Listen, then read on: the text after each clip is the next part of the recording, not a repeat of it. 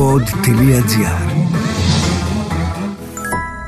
Χαμογέλα και άλλαξε την ιστορία σου. Μαθήματα ζωής και ιστορίες ανθρώπων που φανερώνουν τη δύναμη που έχουμε μέσα μας. Έμπνευση για μια κοινωνία συμπεριληπτική, υποστηρικτική, που αγκαλιάζει τη διαφορετικότητα και το πάθος για τη ζωή. Δίπλα στους ανθρώπους αυτούς, η MSD.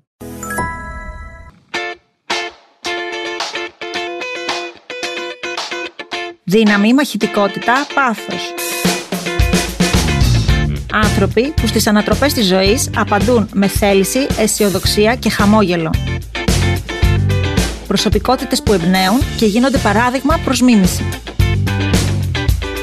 Είμαι η Ιωάννα Παλιοσπύρου και σε αυτό το podcast φιλοξενώ πρόσωπα που γράφουν τη δική τους δυνατή αφήγηση ζωής.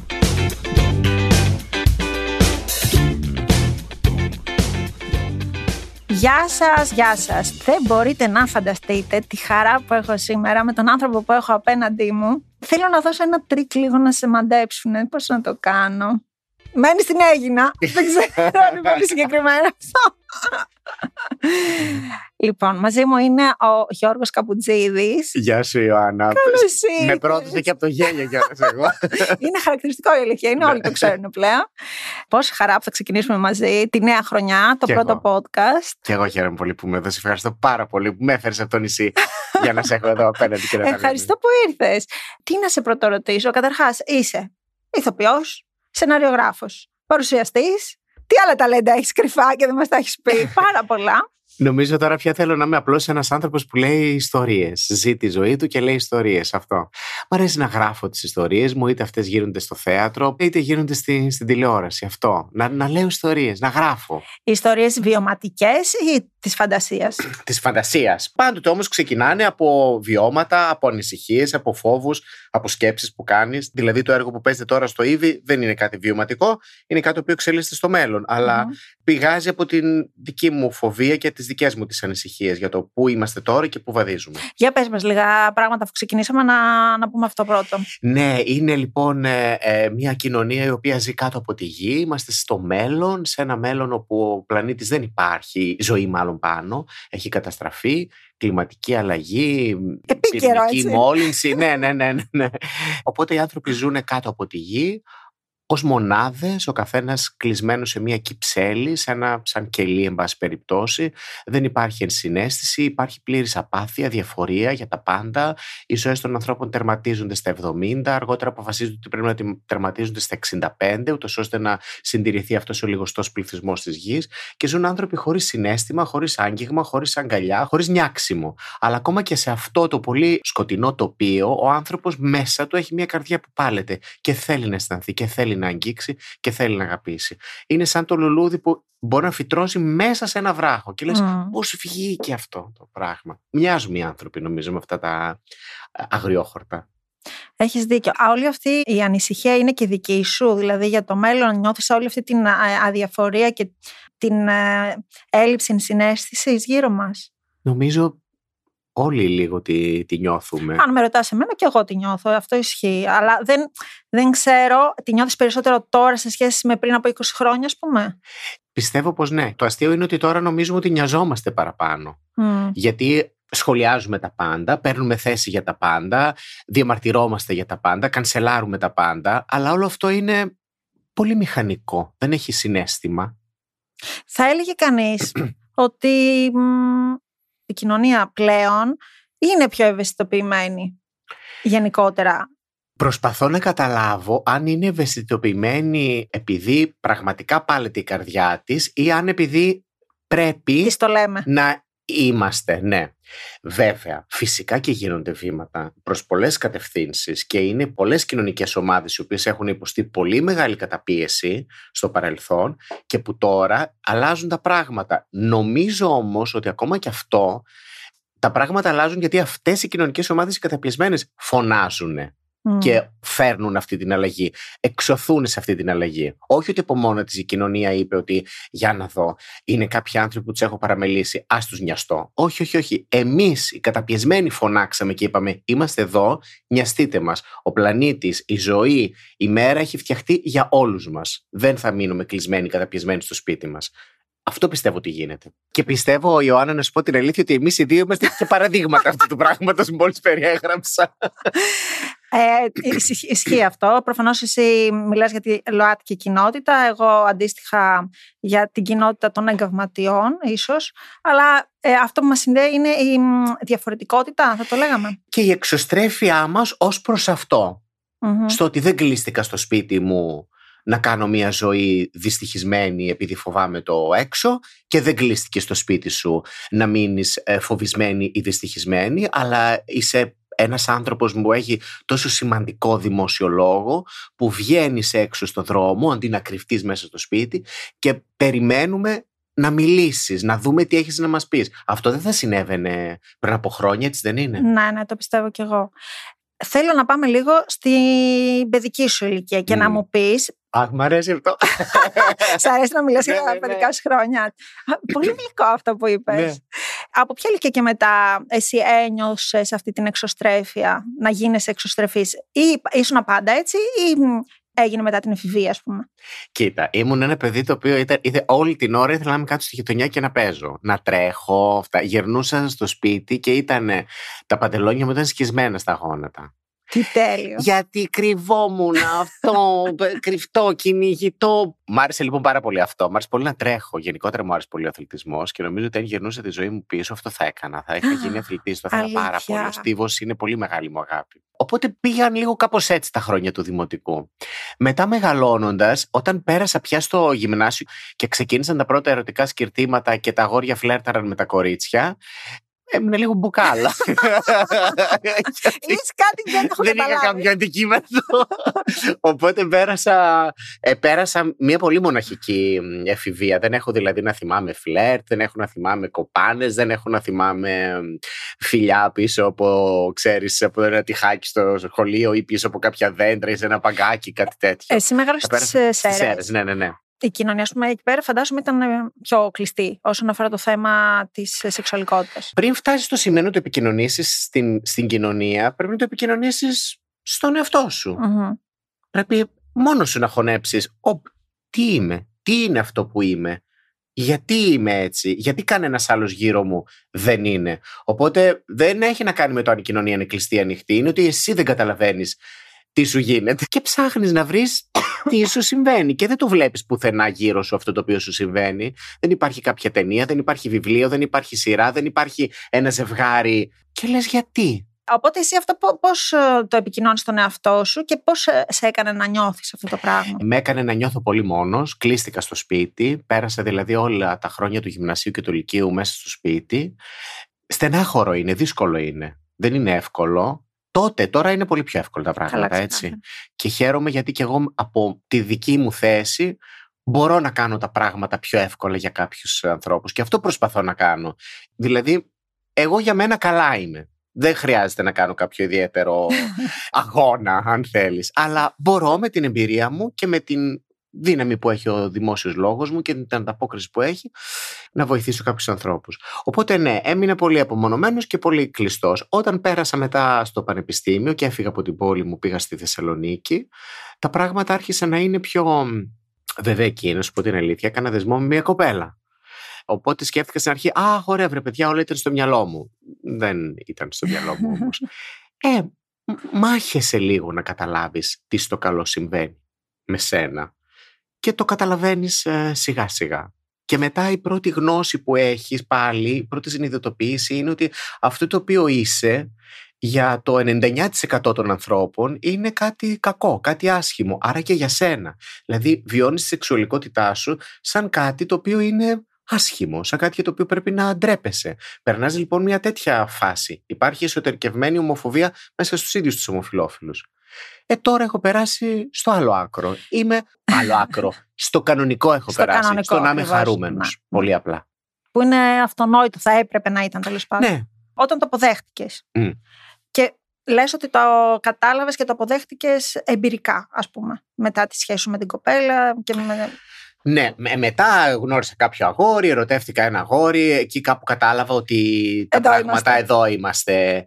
Έχω την αίσθηση, Ιωάννη, ότι όχι ότι δεν το είχα αποδεχτεί, αλλά φοβερά άνετος και απενοχοποιημένος και μια χαρά cool και πολύ γαμάτος τύπος. ναι, πολύ καλά το είπες. Πολύ καλά το είπες. Αισθάνομαι τα τελευταία χρόνια που έκανα και το coming out το δημόσιο και αισθάνομαι πολύ καλά με αυτό το οποίο μπορώ και κάνω. Δηλαδή που έχω και ένα λόγο που είναι αρκετά ενισχυτικός για άλλους ανθρώπους. Ήταν... Οπότε ναι, τώρα είμαι πολύ OK με αυτό. Ήταν πιο δύσκολο να κάνεις το coming out ε, στους δικούς σου ανθρώπους ή στην κοινωνία; Στους δικούς μου, στους δικούς μου. Δηλαδή στους γονείς μου μίλησα πριν πολλά πολλά πολλά χρόνια. Το 1995 να φανταστείς. Στην κοινωνία δεν μου ήταν και τόσο δύσκολο και μεταξύ μας και πριν ακόμα το κάνω δεν είχα μπει στη διαδικασία να παραπλανήσω την κοινωνία να το παίξω κάποιος άλλος. Απλώς δεν το είχα πει πολύ ξεκάθαρα. Ήταν η στάση μου ξεκάθαρη, δεν υπήρχε ο ξεκάθαρος λόγος. Να, να, να. Η αντιμετώπιση από την οικογένεια ποια ήταν, η αρχική; Η αρχική ήταν στεναχωρέθηκαν οι άνθρωποι. Δεν τους ήταν και τόσο εύκολο, αλλά βάλαν την αγάπη πάνω απ' όλα. Τώρα πια δεν υπάρχει και η στεναχώρια. Και γενικότερα θα ήθελα να το πω αυτό, ότι νομίζω ότι πρέπει να περάσουμε σε μια άλλη φάση όπου η σεξουαλικότητά μας δεν πρέπει να είναι αντικείμενο στεναχώριας. Δηλαδή δεν είναι κάτι δραματικό. Εγώ δεν ξυπνάω ας πούμε, το πρωί και σκέφτομαι «Όχι ρε, εσύ πάλι δεν Δεν είναι αυτό το πρόβλημά μου το πρωί. Το πρόβλημά μου είναι άμα δεν, άμα δεν έχω καφέ, αν δεν έχουμε κροκέτες για τα γατιά. Είναι πολύ σημαντικότερα προβλήματα από το ότι ξύπνησα γκέι. Δεν καταλαβαίνεις πώς το λέω. Και επειδή και όλα αυτά που βλέπουμε λίγο σε ταινίες, σε σειρές, όλα αυτά αντιμετωπίζεται η ομοφιλοφιλία σαν κάτι πολύ στενάχωρο. είναι όμορφο, πες, είναι ναι. πολύ όμορφο. Είναι μια, είναι μια χαρά να είσαι ο εαυτός σου και να ξεκινάει η μέρα σου και να έχεις ανθρώπους να σε αγαπάνε, να τους αγαπάς, να έχεις την ελπίδα ότι μπορεί να ερωτευτώ σήμερα. Τελειώνει με βραδιά, δεν δεν ερωτεύεσαι. Αλλά, εν πάση περιπτώσει, δεν είναι κάτι για το οποίο πρέπει να στεναχωριόμαστε.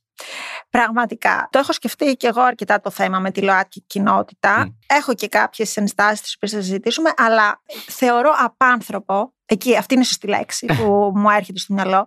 Ένας άνθρωπος να ποθεί κάποιον, να θέλει να τον αγκαλιάσει, να τον φιλήσει μπροστά σε κόσμο, έτσι. Και να μην του επιτρέπεται ναι. Από την κοινωνία. Στα καλά του καθουμένου και ναι. χωρίς λόγο, ναι. Και δεν ξέρω παλιότερα πώς επιβίωνε ένας άνθρωπος. Δηλαδή, δεν μπορώ να το φανταστώ καν πώς γίνεται να καταπιέζεις σε μια ζωή και να μην μιλάς για αυτό που έχεις στο μυαλό σου και στην καρδιά σου κάθε λεπτό της ημέρας. Το θεωρώ ναι. Βασ... Έτσι, είναι, έτσι, είναι, έτσι είναι, έτσι είναι. Και περνάς όλη σου τη ζωή, τουλάχιστον αυτό συνέβαινε πάντοτε, προσπαθείς να μην γίνεις αντιληπτός. Οπότε καταπιέζεις τα πάντα, αλλάζεις τη φωνή σου, την κίνησή σου, τα πάντα. Ξέρεις τι, εγώ όπως το βλέπω τώρα πια είναι το εξής. Νομίζω ότι είναι το σύστημά μας λάθος εξ αρχής. Είναι ότι σαν, κάποιοι, σαν κάπως να αποφασίστηκε ότι μία μερίδα ανθρώπων, μεγάλη μερίδα ανθρώπων, δεν λέω, είναι αρμόδιοι να αποφασίζουν τα πάντα για τους άλλους. Εγώ αυτό δεν το δέχομαι. Δηλαδή, δεν δέχομαι ότι κάποιος θα μου πει ότι δεν επιτρέπεται να κάνεις αυτό, γιατί, γιατί έτσι. Δεν επιτρέπεται να παντρευτείς αυτόν τον οποίο θέλεις, γιατί, γιατί έτσι. Ο, δεν επιτρέπεται να πας να τον δεις στο νοσοκομείο, επειδή δεν είστε παντρεμένοι, γιατί, γιατί έτσι. Δεν επιτρέπεται να τον κληρονομήσει, δεν επιτρέπεται να τον κληροδοτήσει. Δεν... Γιατί; Νιώθω ότι οι άνθρωποι νομίζουν ότι έχουν δικαιώματα στις ζωές των άλλων, ενώ στην πραγματικότητα αυτό είναι λάθος. Δεν έχεις κανένα δικαίωμα στη ζωή του άλλου. Έχεις δικαίωμα μόνο πάνω στη δική σου ζωή. Εστίασες σε αυτήν και προσπάθησες να γίνεις όσο γίνεται πιο ευτυχισμένος. Οπότε, αν εγώ θέλω να πιάσω το χέρι του συντρόφου μου, μεταξύ μας είναι αυτό. Δεν έχεις δικαίωμα συγγνώμη πεις, Όχι, μην το πιάσετε, γιατί, γιατί εμένα μου προσβάλλει την αισθητική, ή γιατί τι θα πω στα παιδιά μου, ή τι Αυτά είναι χαζά Κοίτα, έχεις τώρα, έχω δύο ερωτήσεις ναι. να σου κάνω πάνω σε αυτό. Πρώτον, αυτό που περιγράφεις, δηλαδή η γνώμη των πολλών, η κοινωνία πάντα έτσι λειτουργούσε όμως με, με τη γνώμη των πολλών. Δηλαδή οι νόμοι έτσι θεσπίζονται. Τα ήθη και τα έθιμα έτσι καθιερώνονται σύμφωνα με τη γνώμη των πολλών, γιατί δεν γίνεται σε κάποια θέματα, εκεί μάλλον είναι η διαφορά, ότι τουλάχιστον όσον αφορά τους νόμους της κοινωνίας, της εκκλησία, δεν ξέρω, λέω τώρα. Ναι η μία κοινωνία πορεύεται με βάση τη γνώμη των πολλών. Νομίζω ότι πρέπει να πορεύεται με βάση την καλοσύνη και το να είμαστε καλοί ο ένας απέναντι στον άλλον. Οπότε, αν εγώ θέλω να είμαι καλός απέναντι στον σύντροφό μου και ο σύντροφός μου απέναντι ε, σε μένα και είμαστε δύο ευτυχισμένοι άνθρωποι, δεν βλέπω πού μας χρησιμεύει η γνώμη των πολλών. Κατάλαβες; Ναι, ναι. Δηλαδή και εμείς εδώ τώρα λέμε κάποια πράγματα. Και μπορεί ακούγοντας κάποιο το podcast να πούν Δεν συμφωνώ καθόλου με την ε, Ιωάννα και με τον Γιώργο. Τι να κάνουν, έρθουν να μας βάλουν φωτιά εδώ πέρα, ή να κάνουν υπογραφές ότι δεν θα ξανακάνει η Ιωάννα podcast; Γιατί, γιατί εμείς μαζευτήκαμε 200 και δεν το θέλουμε. Γιατί τέτοιες αντιδράσεις ναι. έχουμε στην, στην ουσία. Ναι. Και επίσης ζούμε σε έναν κόσμο όπου καλούμαστε να ζήσουμε όλοι μαζί αλληλέγγυοι και καλούμαστε να φροντίσουμε όλοι τους πάντες. Και αισθάνομαι ότι λίγο σαν να φτιάχτηκε η κοινωνία, σαν να είπε ότι λοιπόν, οι γυναίκες θα φοράνε νούμερο παπούτσι από 36 έω 39 και οι άντρες από 42-45. Δεν θα φτιάξω άλλα. Μα εγώ φοράω 47. Δεν με νοιάζει. Θα πάρει το 45 και θα στριμωχτείς. Μα άμα πάρω το 45 θα πονάω, δεν θα περπατάω καλά και δεν με μοιάζει και που δεν θα περπατάς καλά. Ναι, αλλά άμα δεν περπατάω καλά, δεν θα με κοροϊδεύετε. Φυσικά και θα σε κοροϊδεύουμε, αλλά δεν είναι δικό μας πρόβλημα. Είμαστε λοιπόν πολύ, πολύ, πολύ, πολύ, πολύ, πολύ διαφορετικοί άνθρωποι και έχουμε πολλές, πολλές, πολλές διαφορετικές ανάγκες. Δε σε σένα, δε τον εαυτό σου. Απέκτησες ξαφνικά ανάγκες, τις οποίες πριν δεν τις είχες, έτσι δεν είναι; Ναι. Δεν πρέπει να τι καλύψει η κοινωνία, η πολιτεία, η... έτσι δεν είναι; Και εγώ έχω κάποιες ανάγκες που μπορεί για σένα να σου φαίνονται ότι δεν είναι σημαντικές. Για μένα όμως είναι. Ναι, είναι ανάγκη μου να πιάσω τον, τον σύντροφό μου. Αυτό, ναι, αυτό το εγώ είμαι. Πώς να σου πω, στο είπα και πριν. Δεν ναι. μπορώ να διανοηθώ πώς δεν επιτρεπόταν και πώς δεν γινόταν. Γεμίσαμε με απαγορεύσεις και όχι με νιάξιμο. Αυτό νομίζω ότι είναι το, το πρόβλημα. Ακόμα και αν δεν συμφωνήσουμε, ακόμα και αν διαφωνούμε, δεν έχουμε το δικαίωμα να απαγορεύουμε. Α, σωστό αυτό. Αυτό είναι το ναι, ναι. θέμα. Μπράβο, το έθεσες πολύ σωστά. Θέλω να σε ρωτήσω τώρα, μου ήρθε στο μυαλό ε, η διαφήμιση αυτή με τη γνωστή εταιρεία Σαμπουάν για τα ναι. μαλλιά που είχαν κάνει τη διαφήμιση που είναι κάποιοι άνθρωποι της ΛΟΑΤΚΙ κοινότητας και ομο, ομοφυλόφιλοι και άντρε ναι, και, και τρανς άτομα νομίζω είχε, ναι. Που λέγανε ότι δεν έχει να κάνει το μήκος των μαλλιών με το τι φύλο έχω τέλος πάντων. Ναι. Και θυμάμαι ότι το είχα συζητήσει εκείνη τη, τη μέρα με, μια πολύ, με ένα πολύ αγαπημένο μου πρόσωπο, μια ξαδέρφη μου, που έχει ένα κοριτσάκι και μου είπε πολύ ωραία διαφήμιση.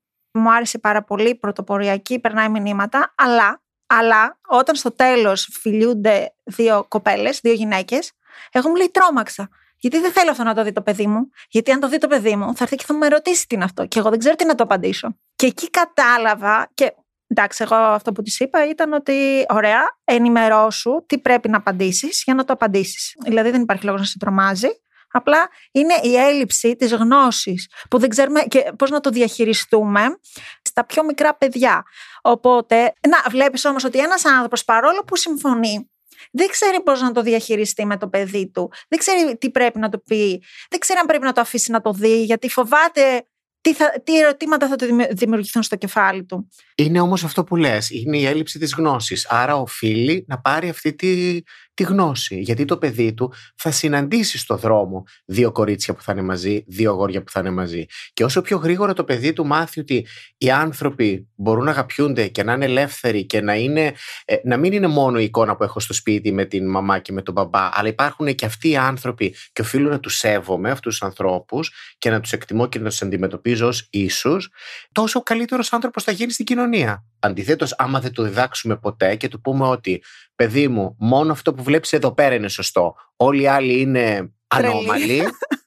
αυτό το παιδί δεν θα γεμίσει με μίσος, δεν θα γεμίσει με απέχθη απέναντι στον οποιονδήποτε δεν του μοιάζει. Θα ναι. γίνει τα εγκλήματα που βλέπουμε τώρα, που έφηβοι ξυλοκοπούν ή συμπεριφέρονται άσχημα σε παιδιά δύναμα, είναι γιατί ποτέ κανείς δεν είπε σε αυτούς τους εφήβους, αγόρι μου το παιδάκι αυτό που σου φαίνεται λίγο διαφορετικό, λίγο πιο ροζ, λίγο πιο αφελέ, λίγο πιο. Το αγαπάμε. Κατάλαβες; Άρα πρέπει να μιλήσουμε στα παιδιά μας. Πρέπει να μιλήσουμε στα παιδιά, γιατί υπάρχουν όλοι οι άνθρωποι εκεί έξω. Και θα πρέπει το παιδί όταν θα δει έναν άνθρωπο που θα είναι ε, διαφορετικός σε σχήμα, σε χρώμα, σε μέγεθος, σε, αν έχει λιγότερα άκρα από εμάς, πρέπει να ξέρει να του φερθεί με σεβασμό και όχι να τον αντιμετωπίσει σαν κάτι υποδέστερο. Από ποια ηλικία και μετά πιστεύεις ότι πρέπει να, τα παιδιά να αρχίσουν να έχουν επαφή με αυτά τα ζητήματα; Δεν το ξέρω αυτό, Ιωάννα, γιατί δεν είμαι και μπαμπάς, να σου πω την αλήθεια. Σε ρωτάω, γιατί ένα προβληματισμός μου είναι αυτός, με αυτό που βλέπουμε τώρα τον τελευταίο καιρό. Γιατί τα παιδιά είναι στην εφηβεία και δεν μπορούν να διακρίνουν ότι είναι κακό και είναι έγκλημα να βιάζουν έναν άλλο συνομιλικό τους. Δεν μπορούν να το. Δεν μπορούν να διαχωρίζουν τα βασικά τώρα, το καλό με το κακό. Όχι να πάμε και σε θέματα φίλων και αποδοχής. Και όλο αυτό έχει προέρθει, πιστεύω, επειδή έρχονται πολύ νωρίς σε επαφή ε, με θέματα σεξουαλικής ε, εκπαίδευσης, θα το πω, πώς να το πω τώρα, στο ίντερνετ. Που δεν, πώς να το πω, δεν που είναι... προφανώς γίνεται και λανθασμένα γιατί ναι. δεν ξέρεις σε τι σελίδα θα καταλήξει το, ναι, το παιδί. Δηλαδή... Η σεξουαλική εκπαίδευση, ας πούμε, δεν είναι κάτι το οποίο θα έπρεπε να υπάρχει στα γυμνάσια και στα λύκεια. Για να αποφύγουμε τέτοια πράγματα. Είναι αυτό που είπες πάντως Ιωάννα, το καλό και το κακό. Αυτό έχουμε χάσει και δεν κρίνουμε τους ανθρώπους με βάση το καλό και το κακό, με βάση το αν είναι καλοί άνθρωποι, αν έχουν καλό μέσα στην καρδιά τους, μέσα στο μυαλό τους, αν έχουν κακό και κρίνονται οι άνθρωποι από πολύ άσχετα κριτήρια. Δεν μπορεί να είναι η σεξουαλικότητα, ο σεξουαλικός προσανατολισμός ε, κριτήριο για το αν είσαι καλός ή κακός άνθρωπος. Είναι αδιανόητα χαζό. Τώρα θα σου πω μια έτσι ναι. ένστασή μου που είναι πολύ προσωπική, αλλά θέλω να ξέρεις να το συζητησουμε και να μου πεις και να με μαλώσεις κιόλας αν θες. Δεν έχω κανένα πρόβλημα. Ενώ είμαι full υπέρ και υποστηρικτική στο να είναι ο καθένας ο εαυτός του, να έχει τα δικαιώματα όπως έχουμε όλοι μας στη ζωή. Θέλω να μιλήσουμε λίγο για το Pride. Ναι. Δεν καταλαβαίνω γιατί κάποιος πρέπει να κατέβει στο Σύνταγμα με τη ζαρτιέρα και το string και να πει ότι εγώ είμαι ομοφιλόφιλος ή να πει ότι εγώ καταπιέζομαι όλα αυτά τα χρόνια και θέλω τα δικαιώματά μου. Γιατί πρέπει να, να κατέβει, ναι, να κατέβει, συμφωνώ. Κατέβα, διαδήλωσέ το, φώναξέ το, εγώ θα είμαι εκεί να σε στηρίξω. Γιατί πρέπει να το κάνεις τόσο προκλητικά. Και αυτό δεν θα το έλεγα μόνο για τη ΛΟΑΤΚΙ κοινότητα, θα το έλεγα και για το straight. Δηλαδή, αν έβλεπα το straight στο Σύνταγμα ναι. με μια εμφάνιση που προσβάλλει τη δημόσια εδώ, πάλι θα αντιδρούσα. Να σου απαντήσω. Mm. Καταρχάς, έχεις έρθει ποτέ στο Pride; Όχι. Ωραία. Εγώ λοιπόν Καλά, το περσινό το παρουσίασα. την τελευταία φορά που είχα πάει, είχα πάει με την ε, ανιψιά μου, με την αδερφή μου και με τον σύντροφό μου τότε. Και ήμασταν μια πάρα πολύ ωραία παρέα και ήμασταν τέσσερις άνθρωποι που χορεύουμε. Μας είδες ποτέ σε φωτογραφία; Όχι. Όχι. Οι φωτογραφίες λοιπόν που βλέπεις είναι πολύ συγκεκριμένες, είναι πολύ εστιασμένες ότι θα πάρω φωτογραφία αυτούς τους 4, 5, 10, 15 ανθρώπους που έχουν φορέσει αυτά τα ακραία, αν θέλεις, ενδύματα και θα πω ότι το Pride είναι αυτό. Και είχε 100.000 ανθρώπους μέσα και από τους 100.000 ανθρώπους σου δείχνουν σε ένα 10. Η αλήθεια είναι ότι εγώ η αίσθηση και η εικόνα που έχω, που δεν έχω έρθει, αλλά από αυτό που δείχνουν στα μέσα, είναι ότι όλο το Pride είναι αυτή η εικόνα. Ναι. Και το Pride είναι παιδιά που έχουν έρθει μαζί με τους γονείς τους. Φαντάζεσαι πόσο συγκινητική εικόνα είναι αυτό. Πολύ. Μια μαμά με το παιδί της, με το τρανς αγόρι της, ή με τον γκέι αγόρι της, ή με τον γκέι κορίτσι της και με την κοπέλα της. Αυτές είναι πολύ όμορφες εικόνες, πολύ συγκινητικές εικόνες αγάπης. Δεν θα τις δείξουν ποτέ. Βέβαια, θέλω να σου πω ότι τώρα σε αυτό το Pride νομίζω ότι εστιάσανε λίγο σε αυτό. Α πούμε, για μένα, η, πιο όμορφη στιγμή στο Pride που έζησα είναι ότι όταν ήρθαν οι περήφανοι γονείς, που είναι γονείς παιδιών ΛΟΑΤΚΙ και μου μίλησαν και είπαν: Είμαστε εδώ για τα παιδιά μας, έχεις βοηθήσει πολύ τα παιδιά μας, έχεις κάνει να ανοιχτούν. Εμένα η κόρη μου μου μίλησε επειδή μετά από σένα σε είδε κάπου να μιλάς και ήρθε και μου μίλησε. Αυτά είναι πάρα πολύ ωραία πράγματα. Πολύ συγκινητικό. Ωστόσο, θα σου πω το εξής. Το Pride νομίζω ότι γίνεται για κάποιον άλλο λόγο. Ποιο στόχο έχει; Δεν είμαι περήφανος για τη σεξουαλικότητά μου. Κανένας δεν είναι περήφανος για τη σεξουαλικότητά του. Ούτε ο straight είναι περήφανος για τη σεξουαλικότητα. Θέλω να πιστεύω. Και αν είναι, πρέπει λίγο να κοιταχτεί. Όλοι μας. Οποιοδήποτε αν είναι περήφανος για τη σεξουαλικότητά του, δεν έχει κάνει και κάτι για την αποκτήσει. Απλώ του δόθηκε έτσι. Δεν είναι ότι πέρασε το 27 στο ύψος που πανηγυρίζω. δεν είμαστε λοιπόν κανένας. Όμως θα σου πω γιατί είμαι περήφανος. Είμαι περήφανος γιατί παρότι μου δόθηκε λοιπόν από τη φύση μια συγκεκριμένη σεξουαλικότητα η οποία με έβαλε σε μια πολύ δύσκολη διαδικασία από παιδί και χρειάστηκε να ξεπεράσω πολλά εμπόδια, χρειάστηκε να ξεπεράσω μίσος, μυσαλλοδοξία, μοναξιά, αποκλεισμό, όλα αυτά τα πράγματα. Είμαι περήφανος, και αυτό κατεβαίνω να πω, ότι είμαι εδώ, είμαι ζωντανός, είμαι χαρούμενος και είμαι καλά παρά τα εμπόδια που μου βάλανε η κοινωνία, η πολιτεία, είμαι, είμαι εδώ. Και στην ουσία είσαι εκεί για να δηλώσεις ότι τα κατάφερα και για να πεις και σε κάποιους άλλους ανθρώπους που φοβούνται ότι Έλα κι εσύ. Να είσαι περήφανος. Μην κυκλοφορείς πια στο δρόμο φοβισμένος. Γιατί έχουμε κάνει πολλές βόλτες για να φτάσουμε να είμαστε χαρούμενοι στο Σύνταγμα. Έχουμε κάνει πολλές βόλτες που είμαστε τείχο-τείχο, φοβόμαστε, γυρνάμε πίσω να δούμε ποιος μπορεί να μας ακολουθεί, ποιος μας κοιτάει με χλεβασμό, ποιος μας δείχνει στο φίλο του και γελάει. Τις έχουμε κάνει όλες αυτές τις βόλτες που δεν ήταν βόλτες περηφάνειας, ήταν ντροπής. Σε κάνανε να αισθάνεσαι ντροπή και τώρα πια δεν αισθάνεσαι. Γι' αυτό το κάνουμε το Bright. Ναι, νομίζω το πιο σημαντικό είναι αυτό που είπες. Ότι ε, να πάρουν θάρρος και ναι. άλλοι άνθρωποι που έχουν τους συνδυασμούς τους, που είναι το οικογενειακό τους περιβάλλον ίσως πιο αυστηρό ή δεν έχει τη γνώση, θα έλεγα, να πάρουν το θάρρος να και να υποστηρίξουν. Να σου πω και κάτι. Ναι. Γιατί και εγώ το σκεφτόμουν αυτό που έλεγες εσύ. Και εγώ έβλεπα αυτές τις εικόνες και σκεφτόμουν, μα εγώ δεν είμαι έτσι, άρα ταιριάζει. Δεν πας εκεί εκπροσωπώντας ε, κάποιον. Δεν εκπροσωπώ εγώ τον άλλον ή αυτός με τις αρτιέρες, όπως είπε. Ο καθένας πάει εκεί εκπροσωπώντας τον εαυτό του. Και ο άνθρωπος ο οποίος θα πάει με αυτή την ακραία εμφάνιση, εγώ θεωρώ, κατά τη γνώμη μου, ότι είναι ένας άνθρωπος ο οποίος πραγματικά πέρασε και πολύ καταπίεση και πολύ άσχημες συμπεριφορές, και αυτός είναι ο τρόπος για να, να φωνάξει πια αυτή την αντίδραση σε αυτή την καταπίεση που υπέστη. Οπότε, ίσως πρέπει αντί να δούμε μια φωτογραφία και να τον κρίνουμε κατευθείαν, να του μιλήσουμε, να τον ρωτήσουμε, να τον ακούσουμε τι έχει να, να μας πει. Γιατί επέλεξε αυτή την εμφάνιση. Άρα, εσένα δεν σε ενοχλεί αυτή η εικόνα; Όχι, όχι, να σου πω την αλήθεια, δεν με ενοχλεί. Αν κατέβαινα εγώ στο ναι. Σύνταγμα, σε ρωτάω τώρα. Ναι. Και ήμουνα με γόβες, αρκέρες και. Αυτό. Δεν θα σε ενοχλούσε που θα με έβλεπες. Δεν με ενοχλεί τόσο αυτό, ξέρεις τι με ενοχλούν. Εμένα, εμένα με ενοχλούν όταν ε, σύμβολα που μπορεί να σημαίνουν κάτι για κάποιον ε, τα ακυρώνεις. Δηλαδή, αν ε, η σημαία, η σημαία ε, σημαίνει κάτι. Νομίζω για τους περισσότερους Έλληνες. Δεν χρειάζεται ούτε να την κάψεις, ούτε. και δεν μιλάω για το Pride. Μιλάω γενικότερα για οποιαδήποτε διαδήλωση γίνεται. Έτσι. έτσι. Ναι. Εγώ ότι και σημαία άλλων χωρών δεν θέλω να καίμε. Δηλαδή, που κάνουμε κάτι διαδηλώσει και παίρνουμε τη σημαία έχω δει, πούμε, να καίνε τη σημαία της Τουρκίας. Λέω τώρα ως η χώρα με την οποία έχουμε τα περισσότερα. Να. Που αυτό δεν μ' αρέσει, δεν είναι σωστό. Είναι, ε, είναι μια σημαία που σημαίνει κάτι για κάποιους ανθρώπους. Δεν μπορεί να προσβάλλεις εκατομμύρια ανθρώπους που ανήκουν σε έναν άλλο λαό. Νιώθεις λίγο ότι είσαι ένας εκπρόσωπος για τη ΛΑΤΚΙ κοινότητα και πώς νιώθεις γι' αυτό; Δεν ξέρω αν είμαι. Μου λένε πολύ ωραία πράγματα οι, οι άνθρωποι. Αλλά δεν θέλω να νομίζουν ότι η δουλειά μου είναι αυτή, ότι γεια σας ήρθα να σας εκπροσωπήσω δουλειά μου είναι να είμαι αυτό μου, να είμαι χαρούμενος, να κάνω κανό στην Έγινα, να κάνω ποδήλατο. Να μην πέφτω από το ποδήλατο, βέβαια. Αυτά θέλω να είμαι. Και από εκεί και πέρα, αν μπορώ αυτό το οποίο λέω να βοηθήσει στο να έρθει μια αλλαγή, ναι. Μ' αρέσει να προσπαθώ για την αλλαγή. Μα θεωρώ ότι είναι σημαντικό να έρθει μια αλλαγή. Είναι σημαντικό να είμαστε αλληλέγγυοι, να είμαστε αγαπημένοι, να διεκδικήσουμε πράγματα τα οποία κακώς τα στερούμαστε. Ωραίο αυτό. Βρέσει Γιώργο μου, κάναμε αμάν και πώ, σαν κοινωνία, να πάμε ένα βήμα παρακάτω και να καταλάβουμε την ομοφιλοφιλία. Και ναι. εκεί που έχουμε αρχίσει και κάνουμε βηματάκια, έρχεται το το. Ναι. Τι είναι αυτό το το; Εγώ και αυτό λοιπόν το, το καταλαβαίνω. Υπάρχουν άνθρωποι. Ναι, να εξηγήσω, δεν ξέρω αν μήπως ναι. το έχει ξανακούσει κάποιος, ότι υπάρχει το ο άντρας ή η γυναίκα και ναι. το, το ουδέτερο, που δεν είναι ούτε άντρας ούτε γυναίκα. Δηλαδή υπάρχουν άνθρωποι που λένε ότι εγώ με το. Ναι.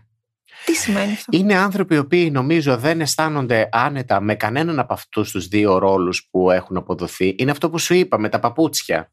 36 με 39, 42 με 45. Και γεννιέται ο άλλος και σου λέει ότι εγώ στο 34 χωράω. Δεν μπορώ να αναλύσω το θέμα του non-binary τόσο. Μπορώ όμως να αναλύσω το θέμα του intersex, το οποίο θα μας βοηθήσει λίγο στη συζήτηση. Intersex λοιπόν είναι ο άνθρωπος Παλαιότερα χρησιμοποιούνταν ο όρος Ερμαφρόδιτο, τώρα νομίζω θεωρείται μια κακοποιητική λέξη. Οπότε την αφήνουμε στην άκρη και λέμε intersex. Είναι ο άνθρωπος ο οποίος γεννιέται από τη φύση έχοντας χαρακτηριστικά και από τα δύο φύλλα. Μπορεί να έχει γεννητικά όργανα και από τα δύο φύλλα. Αυτό είναι στην ουσία η ίδια η φύση μας φωνάζει ότι δεν είναι μόνο ο και η. Ναι, σεξουαλικά τι γίνεται με αυτόν τον άνθρωπο; Σεξουαλικά αυτός ο άνθρωπος γεννιέται με δύο, μπορεί να γεννιέται με δύο γεννητικά όργανα. Μπορεί να γεννιέται και με γυναικείο, μπορεί να γεννιέται και με ανδρικό. Μπορεί να μην είναι πλήρως σχηματισμένα και τα δύο, αλλά η φύση τον φέρνει έτσι. Και εμείς τι κάνουμε, σε πολύ μικρή ηλικία, σε πολύ μικρή, όταν είναι βρέφος, αποφασίζουμε από μόνοι μας ότι δεν μπορείς να υπάρχεις έτσι. Γιατί, γιατί η κοινωνία δεν θέλει να υπάρχει έτσι; Θα σου κόψουμε αυτό το οποίο μας βολεύει. Περίμενε, εγώ δεν το έχω καταλάβει έτσι. Εγώ δεν ε, το έχω καταλάβει ότι είναι το πρόβλημα ανατομικό. Απλά ναι, συναισθηματικό υπάρχει, Είναι και το συναισθηματικό. Τώρα το πήγα στο ανατομικό. Ναι. Όπως λοιπόν υπάρχει το ανατομικό και για το οποίο τι κάναμε, τίποτα απολύτως. Δεν νοιαστήκαμε να αποδεχτούμε αυτούς τους ανθρώπους. Είπαμε απλώς, ωραία, χειρούργησε. Εγώ πρώτη φορά ακούω ότι. Βεβαίως, βεβαίως, βεβαίως, βεβαίως. Και ένα ποσοστό παιδιών, μικρό φυσικά, νομίζω είμαστε κάτω από το 1%, αλλά γεννιούνται και συνολικά, άμα πάρεις τον παγκόσμιο πληθυσμό, είναι εκατομμύρια, έτσι. Πέρα από αυτό λοιπόν που έρχεται ανατομικά με αυτή την ανατομία ένας άνθρωπος, νομίζω ότι έρχεται και ένας άνθρωπος και με αυτή την ψυχολογία.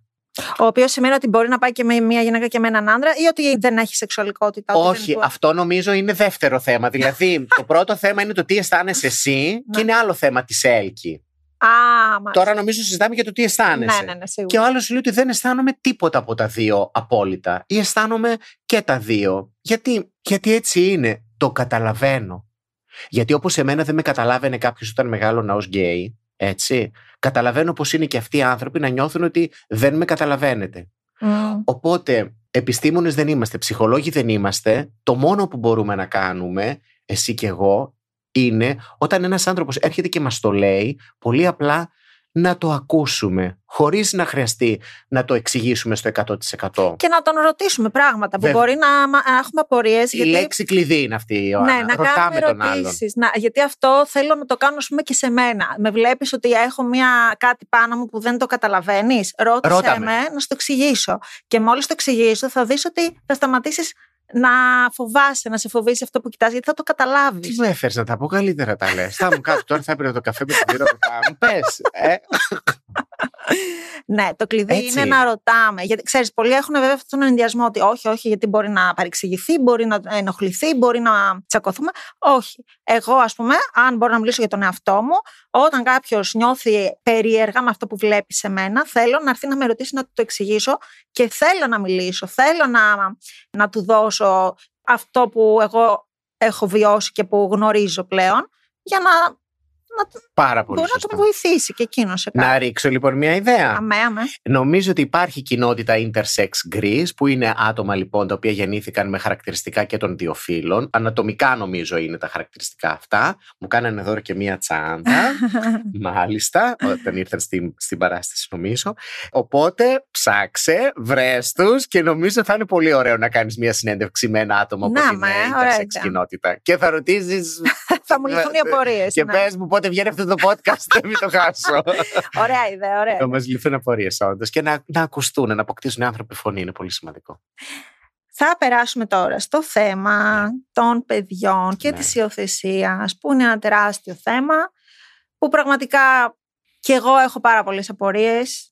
Σίγουρα, ε, αυτό που θα πω εγώ είναι ότι ό,τι απόφαση και να παίρνει ένας άνθρωπος, πάνω απ' όλα είναι η παιδική ψυχή και τα μωράκια και τα παιδιά. Δηλαδή, ποιος είναι ο καλύτερος τρόπος και ο πιο σωστός, αν μπορώ να το πω έτσι, αν υπάρχει σωστός τρόπος, να μεγαλώνει ένα παιδί. Λοιπόν, έχει γίνει θέμα συζήτησης τα τελευταία χρόνια για το κατά πόσο μπορούν δύο γυναίκες ή δύο άντρες να μεγαλώσουν ένα Και τι επιπτώσεις έχει αυτό στην ψυχολογία του παιδιού, στην κοινωνία και στους υπόλοιπους γύρω από αυτό το παιδί. Ποια είναι η άποψή σου; Νομίζω ότι όταν βλέπουμε τέτοιες οικογένειες μαθαίνουμε πολύ περισσότερα πράγματα. Εγώ δηλαδή όταν έρχομαι σε επαφή με τέτοιες οικογένειες καταλαβαίνω περισσότερα. Όταν είδε το φίλο μου το Φώτη ως μπαμπά κατάλαβα κι εγώ και άρχισαν πολύ γρήγορα να μου λύνονται οι απορίες, οι ενστάσεις, οι αμφιβολίες όλες. Γιατί είδα με πόση αγάπη μεγαλώνει το Γιωργάκι. Τον Γιώργο, μάλλον. Μεγάλο ο Γιώργος. Γιωργάκι. Λοιπόν, το Γιώργο. Τον οποίο, ε, συγγνώμη, επειδή δεν γνωρίζω, συγγνώμη, ε, το μεγαλώνει μόνος του ή, έχει, ή είναι δύο μπαμπάδες; Ε, δεν θα. Άστο, ναι, ναι, ναι. Θα έρθει ο Φώτης και θα στα πει. Ναι, ναι, ναι. λοιπόν. Η Ιωάννα, θα σου πω ότι ξέρεις τι, δεν έχουμε την ίδια εμπειρία, δεν ζεις με μια άλλη γυναίκα ή εγώ με έναν άντρα και να έχουμε ένα παιδί. Θα έπρεπε να μιλήσουν αυτές οι οικογένειες για το πώς μεγαλώνουν τα παιδιά. Εγώ νομίζω ότι μεγαλώνουν με αγάπη πάντως αυτά τα παιδιά. Επίσης να σου πω και κάτι, η Φιλανδία αυτή τη στιγμή έχει πρωθυπουργό μια γυναίκα η οποία γεννήθηκε με δύο μαμάδες. Καλά πήγε η εκπαίδευσή της και η διαπαιδαγωγή της. Δεν της πήγε και άσχημα. Μια χαρά πήγε το αποτέλεσμα. Ναι, ναι, Οπότε νομίζω ότι πρέπει και αυτό να αρχίσουμε να το, να το δούμε πιο σωστά, να το εξετάσουμε πιο σωστά και θα επαναλάβω ότι το κριτήριο του η σεξουαλικότητα κάποιου είναι το μοναδικό κριτήριο για το αν μπορεί να γίνει γονιός είναι λανθασμένο. Δηλαδή, για το αν θα γίνω εγώ γονιός ή όχι, αν μου επιτρέπετε να μεγαλώσω ένα παιδί, ε, πρέπει να συζητήσουν για μένα άνθρωποι οι οποίοι δεν με ξέρουν, δεν μου έχουν μιλήσει ποτέ, θα το αποφασίσουν είτε στη Βουλή, είτε εκτός Βουλής, είτε δεν ξέρω τι, έχουν όλη άποψη για μένα, όλη άποψη για μένα, αν μπορώ να είμαι καλός μπαμπάς ή όχι. Ενώ υπάρχουν άνθρωποι οι οποίοι έχουν κάνει φρικτά πράγματα στα παιδιά τους και κανείς δεν είχε καμία ένσταση για αυτούς. Και δεν συγκρίνομαι με αυτούς, είναι λάθος να λέμε ότι μα πώς έχουν οι τάδε παιδιά να μην έχω εγώ; Δεν λέω αυτό το πράγμα, καθόλου δεν συγκρίνομαι. Ίσα ίσα σας λέω ότι εμένα με έχετε κάτω και από αυτούς. Γιατί αυτούς δεν τους αμφισβητήσατε ποτέ, αυτούς δεν κοιτάξατε ποτέ εάν είναι ικανοί γονείς και είναι γονείς που έχουν σκοτώσει, έχουν βιάσει, έχουν τεμαχίσει, έχουν κάνει πράγματα στα παιδιά τους και αυτούς δεν τους δεν αμφέβαλε ποτέ η κοινωνία για αυτούς. δεν ναι, είχε ναι, ναι. καμία ένσταση, δεν είχε κανένα προβληματισμό. Δεν, δεν, δεν. Δεν μπορεί λοιπόν η σεξουαλικότητα να είναι το μοναδικό κριτήριο για το αν κάποιος μπορεί να γίνει γονιός ή όχι. Όταν βλέπεις έναν συγκλονιστικά επικίνδυνο άνθρωπο και αυτό δεν σε αφορά και σε αφορά το αν εγώ είμαι γκέι ή όχι. Είναι λάθος το κριτήριό σου λοιπόν, αγαπητή κοινωνία. Αυτό πιστεύω. Οι καλοί άνθρωποι που θα ασχοληθούν με το παιδί τους και θα μάθουν στο παιδί τους πράγματα, νομίζω θα βγάλουν καλά παιδιά. Αυτό πιστεύω. Ωστόσο, και πάλι, επειδή δεν θέλω να το παίζω φωτεινός παντογνώστης, νιώθω ότι έχει έρθει η ώρα οι οικογένειες, γιατί υπάρχουν πολλές οικογένειες ε, ομόφυλων ζευγαριών που έχουν παιδιά, να μιλήσουν, να ανοίξουν και το σπίτι τους. Εγώ δεν ξέρω ούτε μία, δεν ξέρω. Ναι, να... τι, δεν μιλάνε, τι γίνεται; Θα πάμε στο Pride λοιπόν το καλοκαίρι μαζί και θα συζητήσω εγώ όλους. Τελείω. Θα τα λύσουμε το πράγμα. Έλα, ε, άστο, άστο, αυτά από κοντά. θα κάνουμε τα χείριτμα στο Pride, Ιωάννα. Σε μία μέρα θα έχεις καταλάβει όλα. Εμεί λοιπόν θα το παρουσιάσεις του παραχρόνου. Πραγματικά ρε παιδί μου όμως αυτό. Γιατί δεν ξέρω μια οικογένεια. Τι, γιατί... γιατί δεν βγαίνουν να μιλήσει μια οικογένεια. Γιατί όλοι έχουμε απορίες. Και αν αυτή η οικογένεια το έχει δοκιμάσει, το στηρίζει, είναι η πρώτη που πρέπει να, να έχει άποψη και να μας εκπαιδεύσει εμάς τους υπόλοιπους. Γιατί δεν ξέρουμε τέτοιες περιπτώσεις; Γιατί είναι δύσκολο, Ιωάννη. Είναι δύσκολο να βγουν, φοβούνται τις αντιδράσεις που μπορεί να έχουν, φοβούνται την έκθεση κτλ. κτλ. Αυτό πιστεύω ότι σημαίνει στην Ελλάδα συγκεκριμένα ή είναι γενικό το φαινόμενο και Εγώ νομίζω ότι είναι του ανθρώπου γενικότερα απέναντι φοβάται τον άνθρωπο και το πώς θα τον κοιτάξει. Πάλι θα ξαναφέρω το παράδειγμα σε σένα, γιατί με αυτόν τον τρόπο συνδεόμαστε. Ναι, ναι. Όταν σου λέω κάτι το οποίο σου αντιστοιχεί και μου λες κάτι που μου αντιστοιχεί, καταλαβαίνόμαστε πιο καλά. Ναι, Δεν φοβήθηκες την πρώτη φορά που θα βγεις έξω; Ποια θα είναι η αντίδραση, πώς θα σε κοιτάξουν, πώς, πώς, πώς; Δεν το φοβήθηκες; Δεν, έκανες, δεν το σκεφτόσουν. Ναι. ναι. Έκανες μία διαδρομή. Και κάθε μέρα που έβγαινες μετά ήταν τα πράγματα πιο εύκολα, πιο εύκολα, πιο εύκολα. Αλλά δεν είχε ένα προβληματισμό του. Πώς θα βγω. Λοιπόν, άκου τώρα. Κάπως έτσι νομίζω είναι και αυτές οι οικογένειες. Είχα αυτόν τον προβληματισμό, αλλά πώς το ξεπέρασα, θέλω να σου πω. Τον ξεπέρασα λόγω της στήριξης του κόσμου. Οπότε, να το το μυστικό. Άρα, τι πρέπει να κάνουμε, να τις στηρίξουμε αυτές τι οικογένειες και όχι να τις αντιμετωπίσουμε σαν κάτι. Τουλάχιστον ε, η πρώτη διάθεση και η πρώτη αίσθηση που πρέπει να τους δώσουμε είναι ότι είμαστε εδώ να, να σας ακουσουμε να σας καταλάβουμε και να σας αποδεχτούμε. Ακριβώς. Και όλα τα υπόλοιπα είναι που συζήτηση. Αν δεις λοιπόν δύο μαμάδες με το κοριτσάκι τους δεν θα ενδιαφερθείς να πας να τις γνωρίσεις, να τους χαμογελάσεις, να, σε χαμογελά, να σου χαμογελώσει και να πιάσεις συζήτηση. Εγώ προσωπικά ναι. Αυτό είναι λοιπόν το ζητούμενο. Ναι. Αυτό. Ε, λοιπόν, αυτοί οι άνθρωποι πολλές φορές φοβούνται ότι αυτό το πράγμα μπορεί να μην συμβεί. Και ότι άσε καλύτερα στην ησυχία ή στο ήσυχο περιβάλλον που έχουμε φτιάξει, στο ασφαλές περιβάλλον με τσεκαρισμένους ανθρώπους. Πάνω κάτω νομίζω ότι όλοι κάπως έτσι θέλουμε να ζούμε όμως. Δηλαδή έχουμε τους φίλους μας, έχουμε τους ανθρώπους με τους οποίους μπορούμε να συνοηθούμε και λέμε ας μείνω εδώ. Επειδή είσαι το πρώτο πρόσωπο που είσαι καλεσμένος για το 2023, θα ήθελα να μου πεις τους στόχους σου για αυτή τη χρονιά. Τι έχεις, συγκεκριμένα θέλω Ναι, όμως, όχι συγκεκριμένα. γενικά. Και θέλω να μου πεις γιατί είσαι στην Έγινα. Γιατί συγκεκριμένα εννοώ στην Έγινα και όχι στην Αθήνα. Λοιπόν, στην Έγινα είμαι σαν να είμαι σε πλήρη επαφή με την καρδιά μου, με το σώμα μου, ο χρόνος μου να είναι όλος δικός μου και δεν χάνεται, δεν διαχέεται από εδώ και από εκεί. Αυτό αισθάνομαι. Και επίσης αισθάνομαι είμαι φοβερή ηρεμία κοιτάζοντας τη θάλασσα.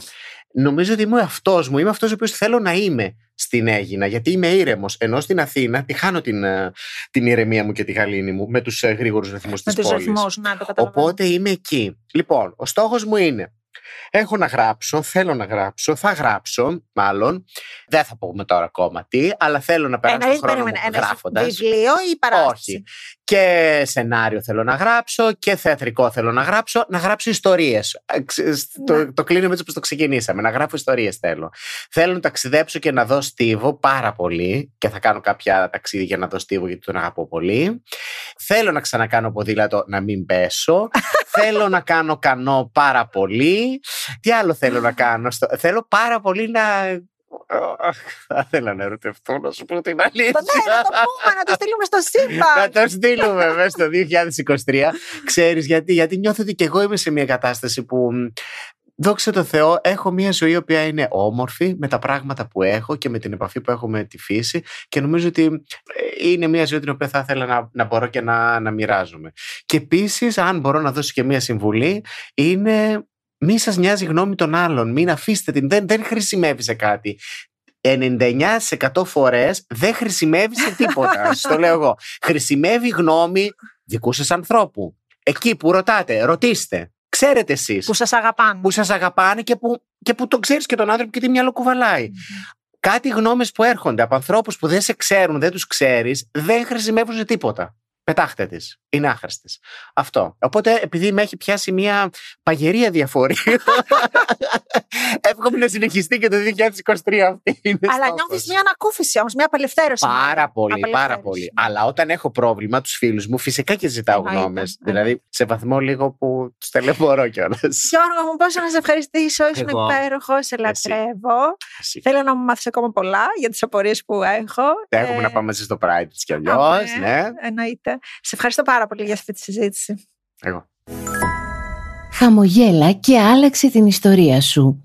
Μαθήματα ζωής και ιστορίες ανθρώπων που φανερώνουν τη δύναμη που έχουμε μέσα μας. Έμπνευση για μια κοινωνία συμπεριληπτική, υποστηρικτική, που αγκαλιάζει τη διαφορετικότητα και το πάθος για τη ζωή. Δίπλα στους ανθρώπους αυτούς, η MSD.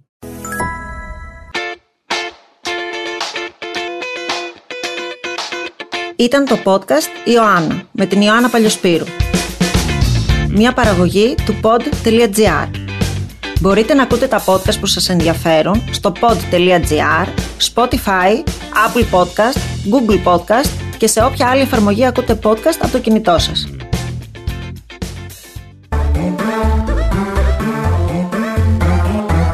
pod.gr. Το καλό να ακούγεται.